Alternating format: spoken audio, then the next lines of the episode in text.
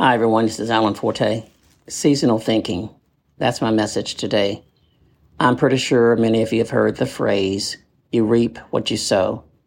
Now, this comes from scripture in the book of Galatians, chapter six, verse seven, where we're told this, do not be deceived. God is not mocked, for whatever a man sows, that he will also reap. If you don't see yourself as a farmer, you ought to look again. There's not much in life you can get without first having to give something. There's no greater example of this than Jesus himself. He had to give up his life so he could have your life. Not much worth having can be had without first giving something of equal or greater worth. The most blessed of us understand this principle. God wants us to understand that we should be intentional about sowing and reaping. So why are some people more blessed in what they reap than we are? Well, it's because most of us grow up thinking only about what we want to harvest in life. We give le- very little thought to what we must sow to produce what we want to reap.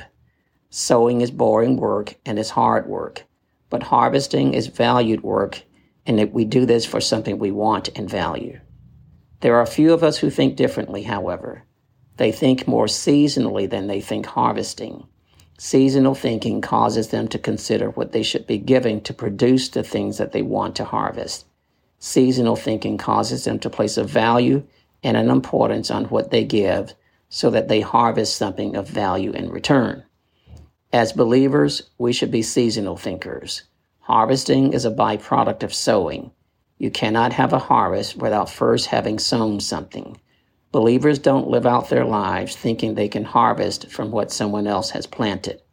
In the springtime, we should sow our seeds for crops that we hope to harvest later.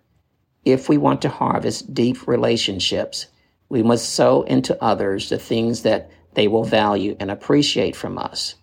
And as we sow, we will nurture and water and fertilize what we want so that it will produce what we expect. Summer and fall are the times of our greatest harvest, but to have that great harvest, we must sow into others the seeds or the things that can tolerate the unpredictable changes in the weather. We don't sow a spring crop in the dead of summer, or that crop will surely die. There will be no harvest. Winter is the time of minimal harvest, but to have any winter harvest at all, the believer must learn to sow a hardy seed, one that can germinate and then grow when the days are short and the light is short and the temps are low. This is seasonal thinking. Now, I know you all are not farmers, but you are all alive, and the essence of living is found in what we're able to harvest in life to sustain our lives and to help sustain the lives of others around us. So learn to think and to live more seasonally than to simply live a life where you chase after a great harvest. As a believer, ask yourself this question. What have you produced in your life? To answer this question, you will have to consider what things you've sown. If you have not sown anything of value in life, you should not expect to reap anything of value. Let this be the day that you start to live a life of sowing. The more you sow, the more you will reap. Let this be the day you start sowing to your own field, so that you do not look to reap from someone else's work.